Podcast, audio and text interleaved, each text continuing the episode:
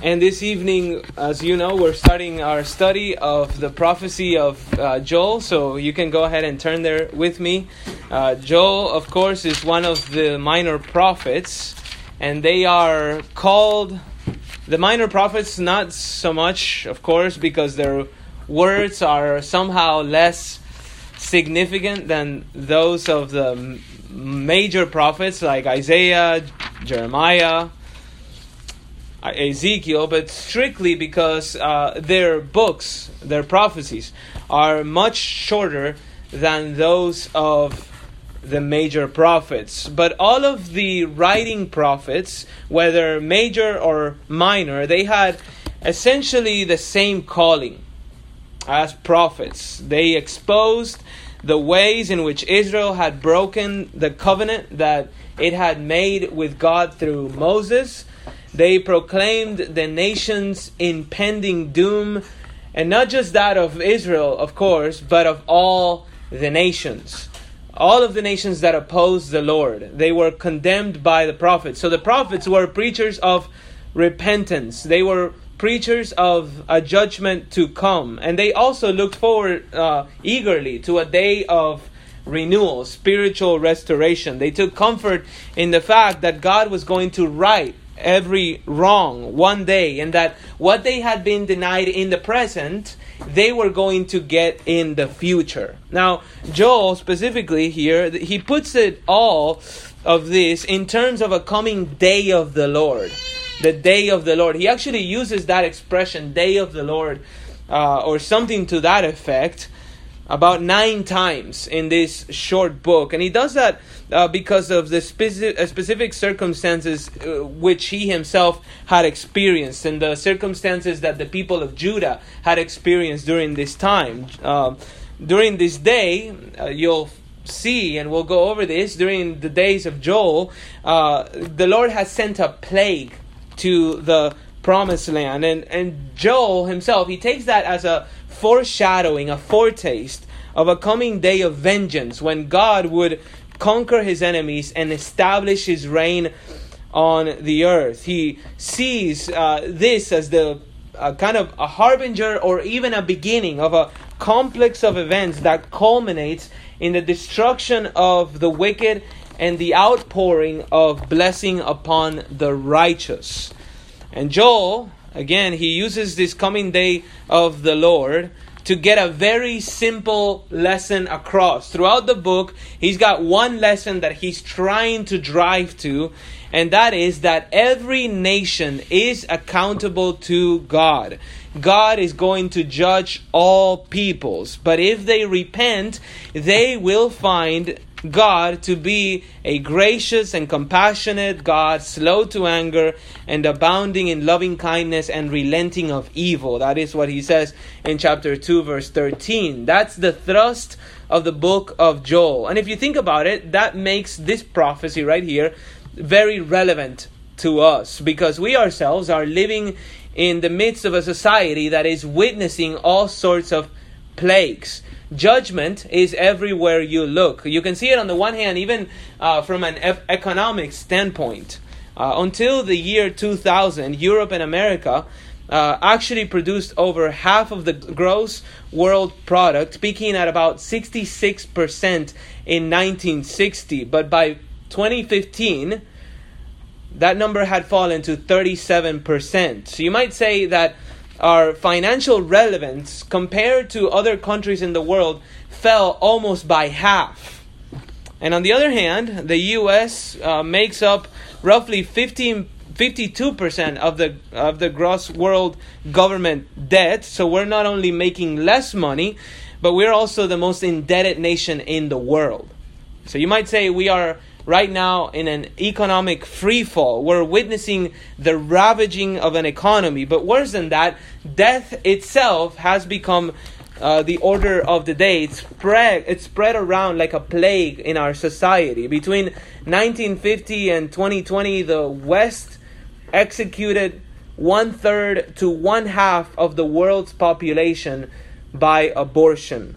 Some two to four billion babies. And uh, between 1994 and 2019, 10, sta- 10 states adopter, adopted uh, doctor assisted suicide uh, laws, which makes sense, of course, uh, given that the children are being murdered, so why not also kill the elderly? Uh, beyond that, uh, between 2000 and 2020, the rate of drug overdose death uh, that went up 400 percent. 400% in 20 years. And the suicide rate increased 38% in the last 20 years. And with the widespread acceptance of sodomy and transgenderism, you are putting an end to reproduction. This is a society that has lost the will to live. I mean, even between uh, 1950 and 2020 alone, the world the world's fertility rate dropped for, from 4.6 to 2.4. So we have half the same amount of children being born. It's a death plague that we are witnessing. And, and of course, we could go on and on and on and on about the different plagues that we are witnessing now. Uh, for example, uh, we would consider uh, the, the, the fact that our society expects women to lead and uh, there has been a, a, reversal of the gender roles, and that is extremely destructive to a society. And so we're we're getting a taste of in our own day. We're getting a taste of the coming day of the Lord, and this prophecy helps us. It calibrates our mind to think in those terms. It helps us to think of the tragedies that we are seeing around us, the judgments that we are seeing around around us, it helps us to think biblically of those. Now, tonight I actually just want to focus on the opening 7 verses of the book.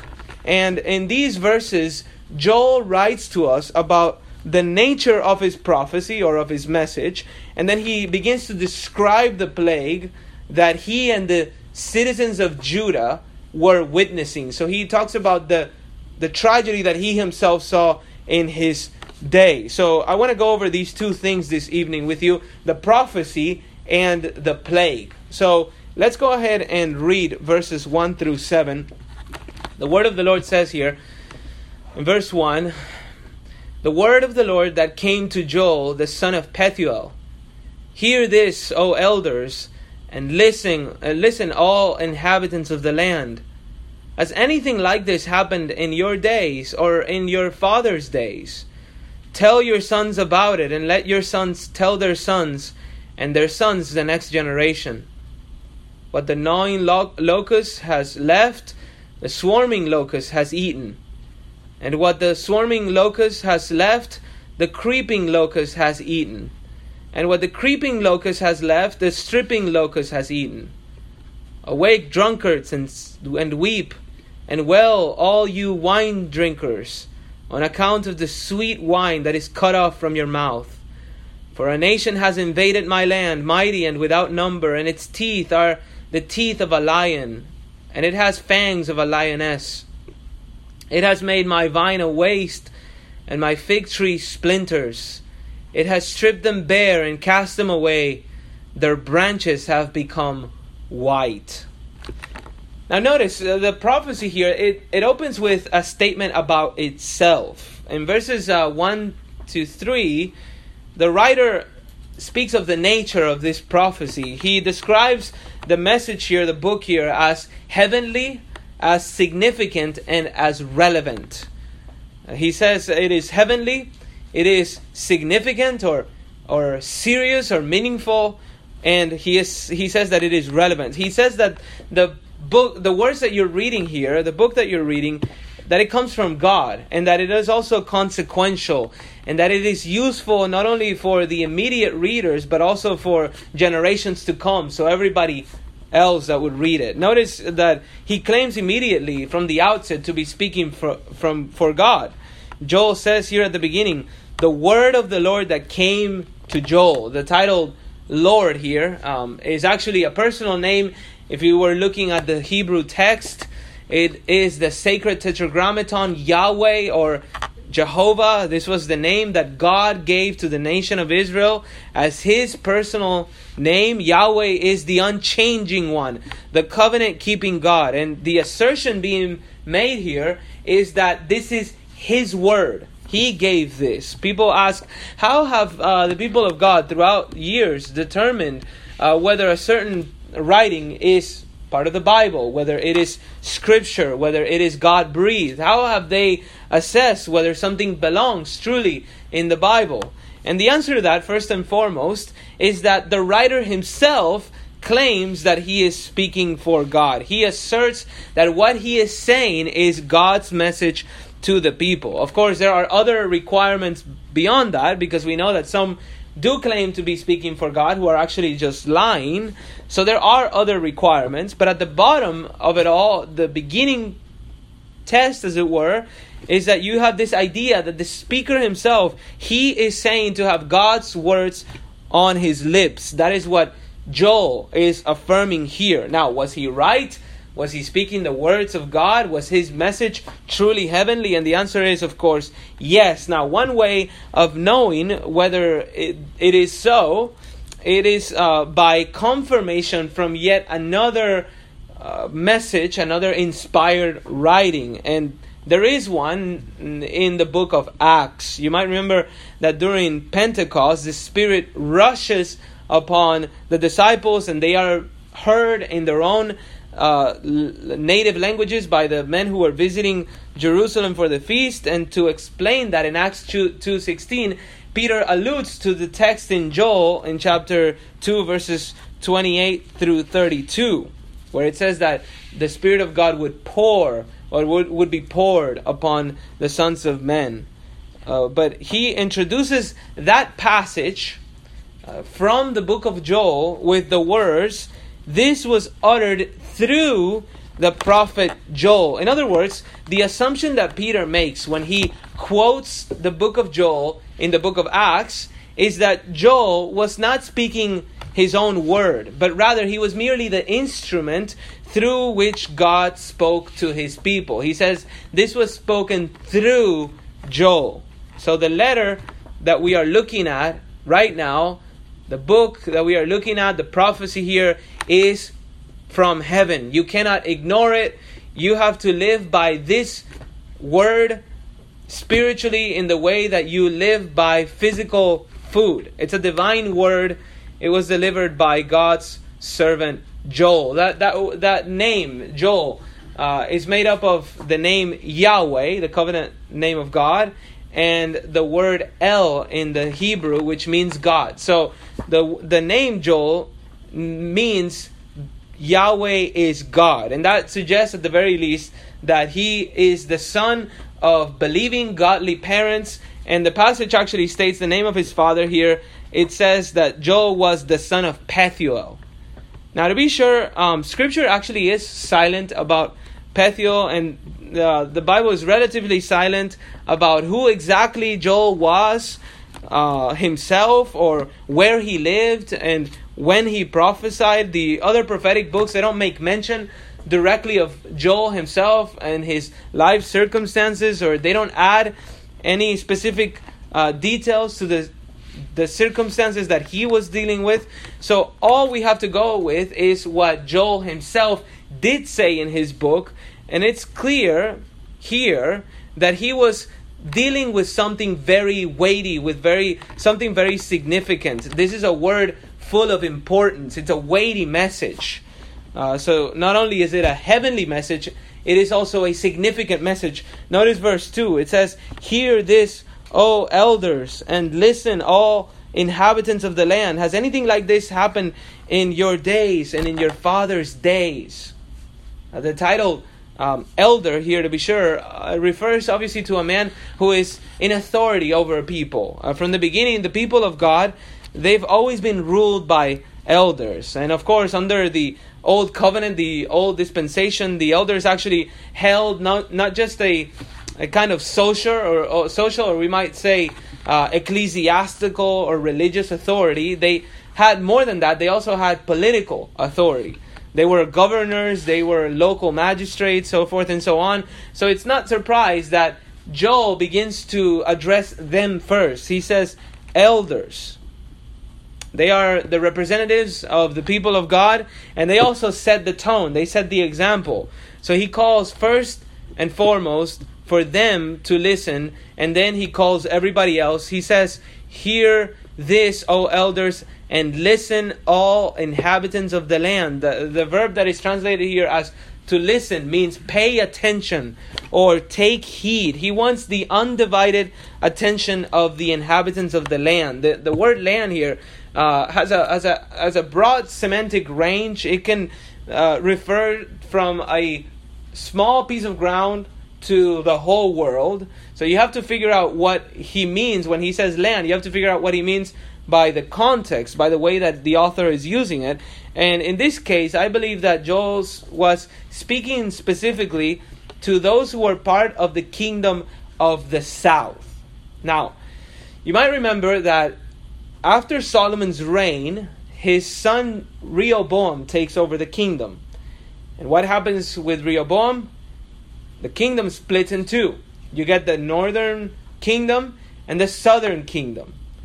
And uh, the capital of the northern kingdom becomes Samaria, and the capital of the southern kingdom, which is also called Judah, is Jerusalem. And you can tell that um, Joel was writing to the people in the south because, on the one hand, he makes no mention of Samaria or, or any other northern northern city, but he does mention Judah and Jerusalem several times. Uh, in chapter 3, verse 1, for example, uh, he says, For behold, in those days and at that time, when I restore the fortunes of Judah and Jerusalem.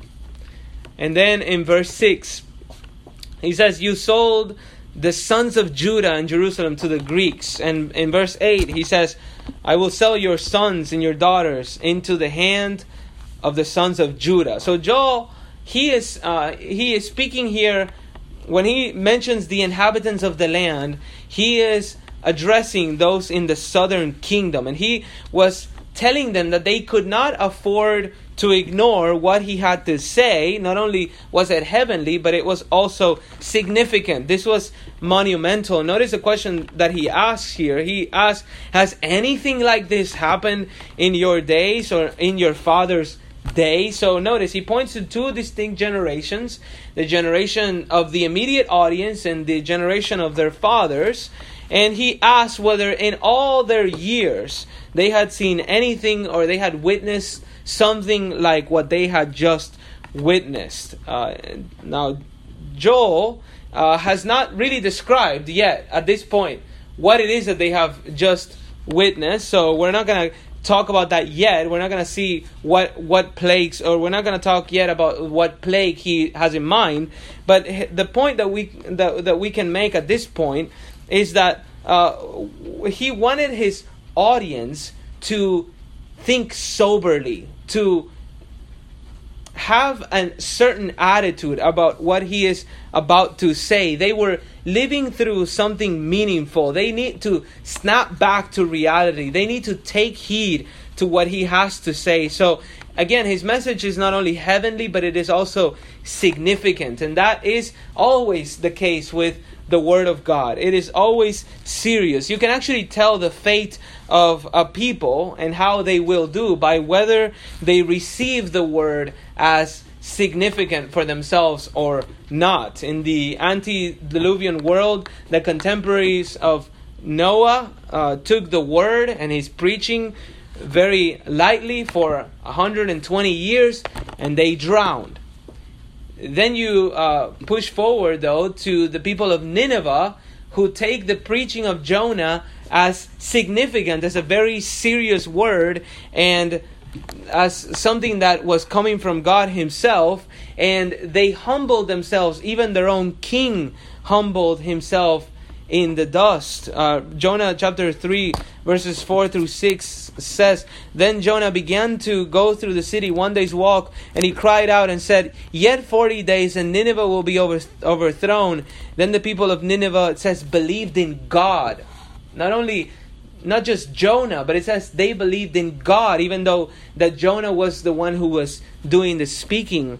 And it says that they called a fast and they put on sackcloth from the greatest to the least of them. When the word reached the king of Nineveh, he arose from his throne, laid aside his robe from him, covered himself with sackcloth, and sat on ashes. So again, the Ninevites, they took the word of Jonah very seriously. They took it as coming from God Himself and they humbled themselves. And as a result, we know that God spared that nation. They actually were converted uh, and will judge with Jesus Christ. Remember, Jesus Christ spoke of the Ninevites rising up in judgment, and that is for believers to do, to rise up in judgment. So that generation of Ninevites, they were converted, and so they have a place in the judgment seat with Christ and his people. So again, when a people esteem the word as weighty, as significant, as meaningful, then you see salvation.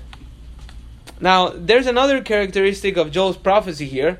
So, so far we've said that it is heavenly and that it is significant. Here's a third characteristic it is relevant. Relevant. Look at verse 3. It says, Tell your sons about it, and let your sons tell their sons and their sons to the next generation. Uh, the, the verb to tell here literally means to recount or to count something again. It's a, it's a mathematical term but the Hebrews used that, of course, uh, for the idea of reporting something or announcing something. Now, uh, to be sure, the the um, the the pronoun here, the demonstrative pronoun it, that can refer to one of two things here. On the one hand, jo- Joel could be asking the people of Judah to tell their children about the calamity that they were witnessing or else he could be asking them to pass down the prophecy that he was giving them itself. And I believe that he is talking about the prophecy, the word of the Lord,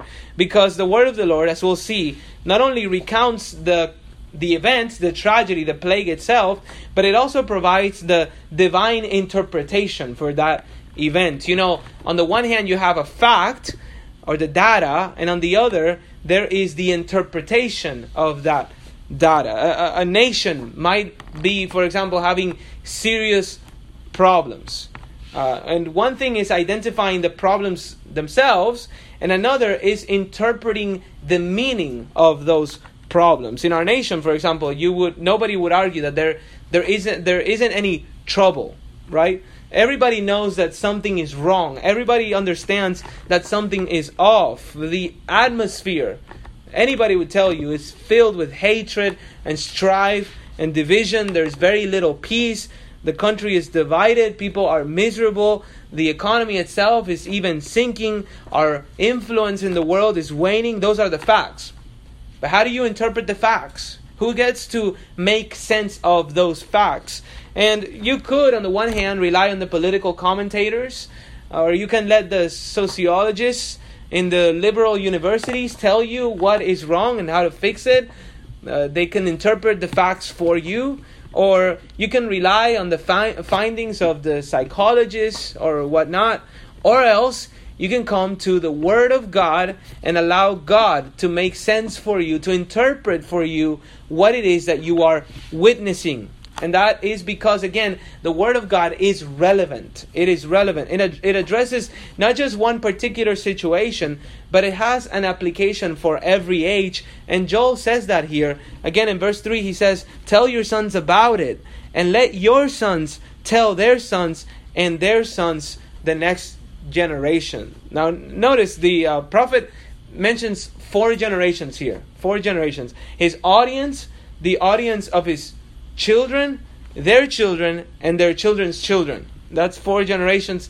And interest, interestingly enough, Scripture follows the same pattern all throughout, very consistently. Psalm 78, verses 5 through 7 says, He established a testimony in Jacob and appointed a law in Israel, which He commanded our fathers, first generation, that they should teach them to their children, second generation, uh, that the generation to come, third generation, might know, even the children yet to be born, that they may arise and tell them to their children, fourth generation, that they should put their confidence in God.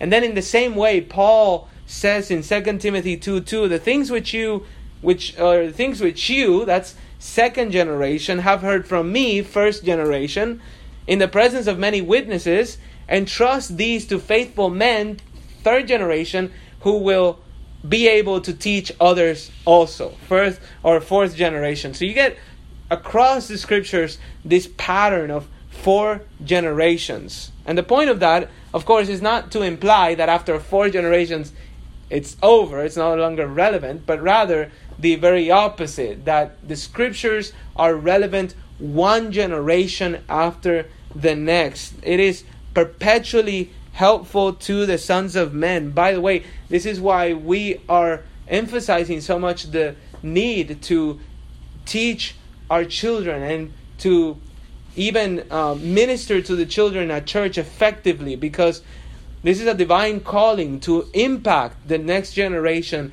so that they may pass on to the following generation. They are the future church and the future of the church.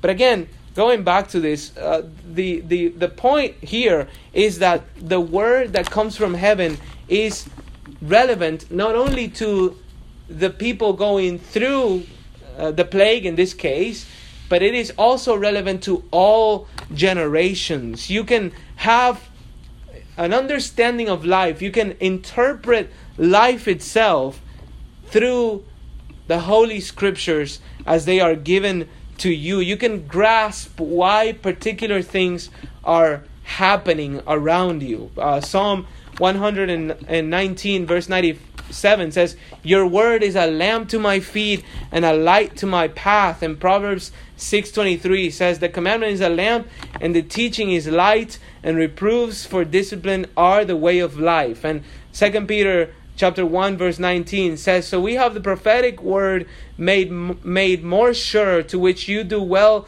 to pay attention as a lamp shining in a dark place until the day dawns and the morning star arises in your hearts. So again the word of god is relevant. It's it reveals to you what is going on in the world around you. In our case when you live in a society for example that has given itself over to uh, all kinds of sexual perversion and homosexuality and uh, things even like transgenderism scripture tells you you can understand it uh, in romans 1.18 and on that these are judgments on a people who refuse to give thanks to god. So he gives them over to a depraved mind. He gives them over to a sexual revolution that then turns into a homosexual revolution. And then it's unleashed you what you get a is a reprobate mind. Things like transgenderism and even drag queen story hour. Those are all judgments from God on a people who refused to honor and to worship Him, who refused to give thanks to Him. So, again, this is, we understand that because Scripture explains it to us. Scripture is relevant. And this letter itself also is part of Scripture. It is relevant, it is uh, heavenly, it is significant, and it is relevant. So let's look now at the plague itself that the kingdom of Judah was experiencing. So we've considered the prophecy, the nature of the prophecy of Joel, that it is heavenly and all that, from verses 1 and 3. And now we're moving on to the plague, the nature of the plague that Judah was experiencing. And that's described here in verses 4 through 7. He uh, describes the plague itself in verse 4. He says, What the gnawing lo- locust has left, the swarming locust has eaten, and what the swarming locust has left, the creeping locust has eaten. And what the creeping locust has left, the stripping locust has eaten. Now, uh, locusts, they are well known insects uh, of the grasshopper family. Overall, they look like grasshoppers. They're about three inches long, although to be sure, there are many species of locusts. The Hebrew Bible actually has 10 words that it uses uh, to for the, for for this particular uh, kind of animal. Uh, and in this passage, there are four different words that are used to refer to locusts. Uh, so Joel is listing four kinds of locusts here. You have mention of a gnawing, a swarming, a creeping, and a stripping locust. The the terms themselves are somewhat obscure, so I am not sure that we can tell which one's which or what were the particular the particularities of each. I think that the point here is that there are four different species of locusts, and they are attacking the land in an unrelenting way.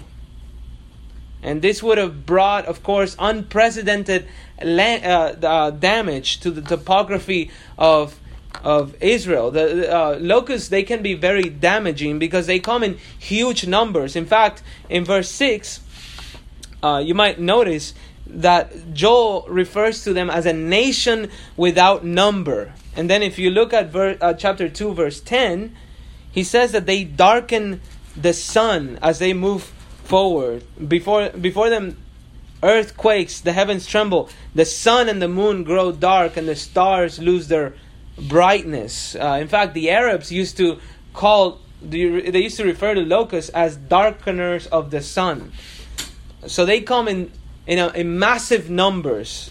They come like a massive army, and they actually leap to a height of 200 times the length of their bodies. And once they are on air, they spread their wings and they fly very close together so that they look like one compact moving mass. And they cannot guide their flights actually, they can just spread their wings. So they just, they're at the mercy of the wind. Divine providence, God Himself takes them, He carries them like a war machine wherever He wants to cause destruction. So it's said that actually, when a swarm of locusts begins to arrive somewhere, it looks like, or it sounds like rainfall. And once they get there, it doesn't take long for them to clear every green thing in their path. They race through green places. You might remember that this was actually one of the, the plagues in the book of Exodus. It says in Exodus chapter 10, verse 15 Locusts covered the surface of the whole land, so that the land was darkened, and they ate every plant of the land and all the fruit of the trees that the hail had left. Thus nothing green was left on tree or plant of the field through all the land of Egypt. So this these little insects they can cause tremendous destruction. They can wipe out an entire place. And the kingdom of Judah, they had experienced something like this. And Joel here even describes the destruction that they leave behind. Uh, in verse 5, he says, Awake, drunkards, and weep and wail, all you wine drinkers, on account of the sweet wine that is cut off from your mouth. Now it's interesting that the first group here that he calls out are those who are given over to the abuse of alcohol. And it may be that drunkenness had at this point become a national sin uh, maybe at this point they were known for this. It's interesting. Joel never um, accuses Judah of idolatry, which was a constant problem for the prophets. Uh, there is an accusation, though, here of drunkenness. And I believe that the point here is not so much that everybody was enslaved to alcohol, although it could have been, but I believe that drunkenness as it were, represented the spiritual state of the nation. Uh, when you get consumed with the things of this life, Scripture compares the effect to a dulling of the senses, uh, a spiritual stupor. You're no longer living in light of the judgment to come. You're not seeking the things above anymore. And so when calamity or divine judgment comes, you are caught off guard. Listen to what Jesus said in Luke chapter 21, verses 34 and on. He said, Be on your guard, so that your hearts will not be weighed down with dissipation and drunkenness and the worries of life, and that day will not come on you suddenly like a trap, for it will come upon all those who dwell on the face of the earth. But keep on the alert at all times, praying that you may have strength to escape all these things that are, that are about to take place and to stand before the Son of Man. And in First uh, Thessalonians chapter five, verses two to six, it says, "For you yourselves know full well that the day of the Lord will come, just like a thief in the night. While they are saying peace and safety, then destruction will come upon them suddenly, like labor pains upon a woman with child, and they will not escape. But you, brethren, are not in darkness, that the day would not or should not overtake you like a thief, but you are all sons of light and sons of day. We are not of night nor of darkness. So then let us not sleep as others do, but let us be alert and sober. So the drunken man is one who is spiritually unaware. He is in a stupor. And that is what was happening to the citizens of Judah. They even will be said to have uh, religion be sort of a strict formality. He says, Render your hearts and not your garments. They are in a stupor. And, uh, uh and evidently, evidently, they were living simply for the pleasures of this life, for spiritual, for, I'm sorry, for sensual pleasures. They were living for the here and now. They were abusing the blessings of this life. They had even become wine connoisseurs. They were living in luxury. Uh, but God, in His mercy, He was warning them to come out of that. He was saying, Awake, drunkards, and weep and wail, all you wine drinkers, on account of the sweet wine. That, that means fresh wine. It was still fermented. It was the prom, the, the product of fermentation, so it would it would still get you drunk. That just means that it had been made that year. Uh, so he talks about sweet wine that is cut off from your mouth. Notice there's a progression there: awake, weep, wail. The, the, there's a picture there of a man who's in a drunken stupor, and then he wakes up and he suddenly begin, begins to realize that something's amiss and so he begins to cry from his distress and the more he realizes the, the more he comes to then he begins becomes even to uh, he comes even to start wailing when he realizes how bad the situation is. In this case joel was calling the people to see that their wine had been cut off. The, the verb cut off here is very strong. Sometimes it's translated as to be exterminated or wiped out. God had violently taken their fresh wine away uh, from the citizens of Judah. Uh, because again, they were abusing the comforts of this life. They had been stupefied even by material things, and God had yanked them from them. And He does that, of course, through an invasion of locusts. Verses uh, 6 and 7 say, For a nation has invaded my land, mighty and without number. Its teeth are the teeth of a lion, and its fangs and the fangs of a lioness. It has made my vine a waste and my fig tree splinters. It has stripped them bare and cast them away. Their branches have become white. Now here again, you get the uh, you get a sense of how vicious these locusts could be. They they are said to have lion teeth. In fact, um, I read that they are omnivorous, then they consume all kinds of vegetation, but they, if they don't find any natural food, they will even turn carnivorous and even cannibalistic. They start to eat each other. So they are very unrelenting in their hunger. And in this case, they had consumed all the vegetation of the land, they had wreaked havoc. And the prophet, again, he's calling the people to wake up and to think, to consider what had happened. So Evidently, they were not thinking spiritually about this. No doubt they were hurting. They realized that this was such a massive loss, but they were not connecting the effect back to the cause. They were crying over the symptom, but they were not so much interested in finding out what the actual illness was. And perhaps it had not even occurred to them that back in um, Deuteronomy chapter 28, verse 38, God had warned Israel that if they broke the covenant with Him, then locusts would come and consume their produce.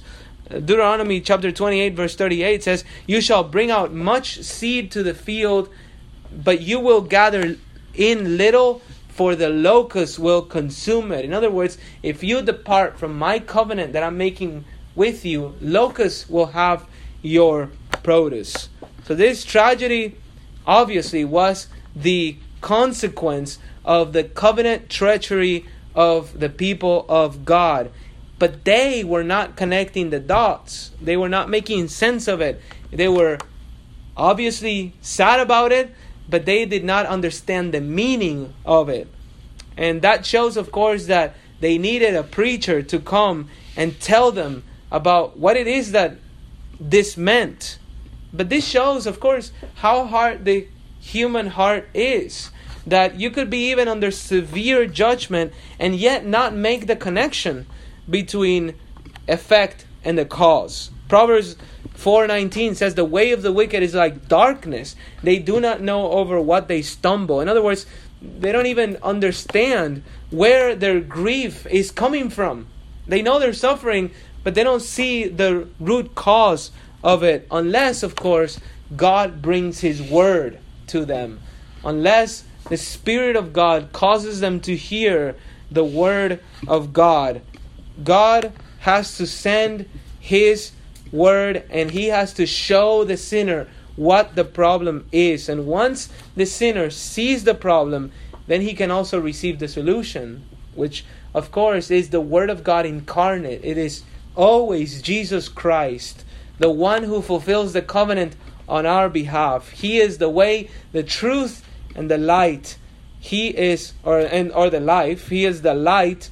And if you are in Him, if you've trusted in His precious blood to save you from the wrath of God, then you can make sense not only of the things in your own life that might cause you grief, but even over the judgments that you are seeing around, or even over the sufferings that you are seeing around you. So you know how to live in this present evil age, and you are not in darkness, as it as uh, as Jesus Himself said that the day of the Lord would overtake you by surprise, but rather you're a son of the light and you understand that God is judging and God will continue to judge until the day the great day of the Lord when he finally fulfills all his promises and after that comes the spiritual restoration that the prophets themselves longed for and hopefully as we'll we move forward through this book, we'll talk more about that.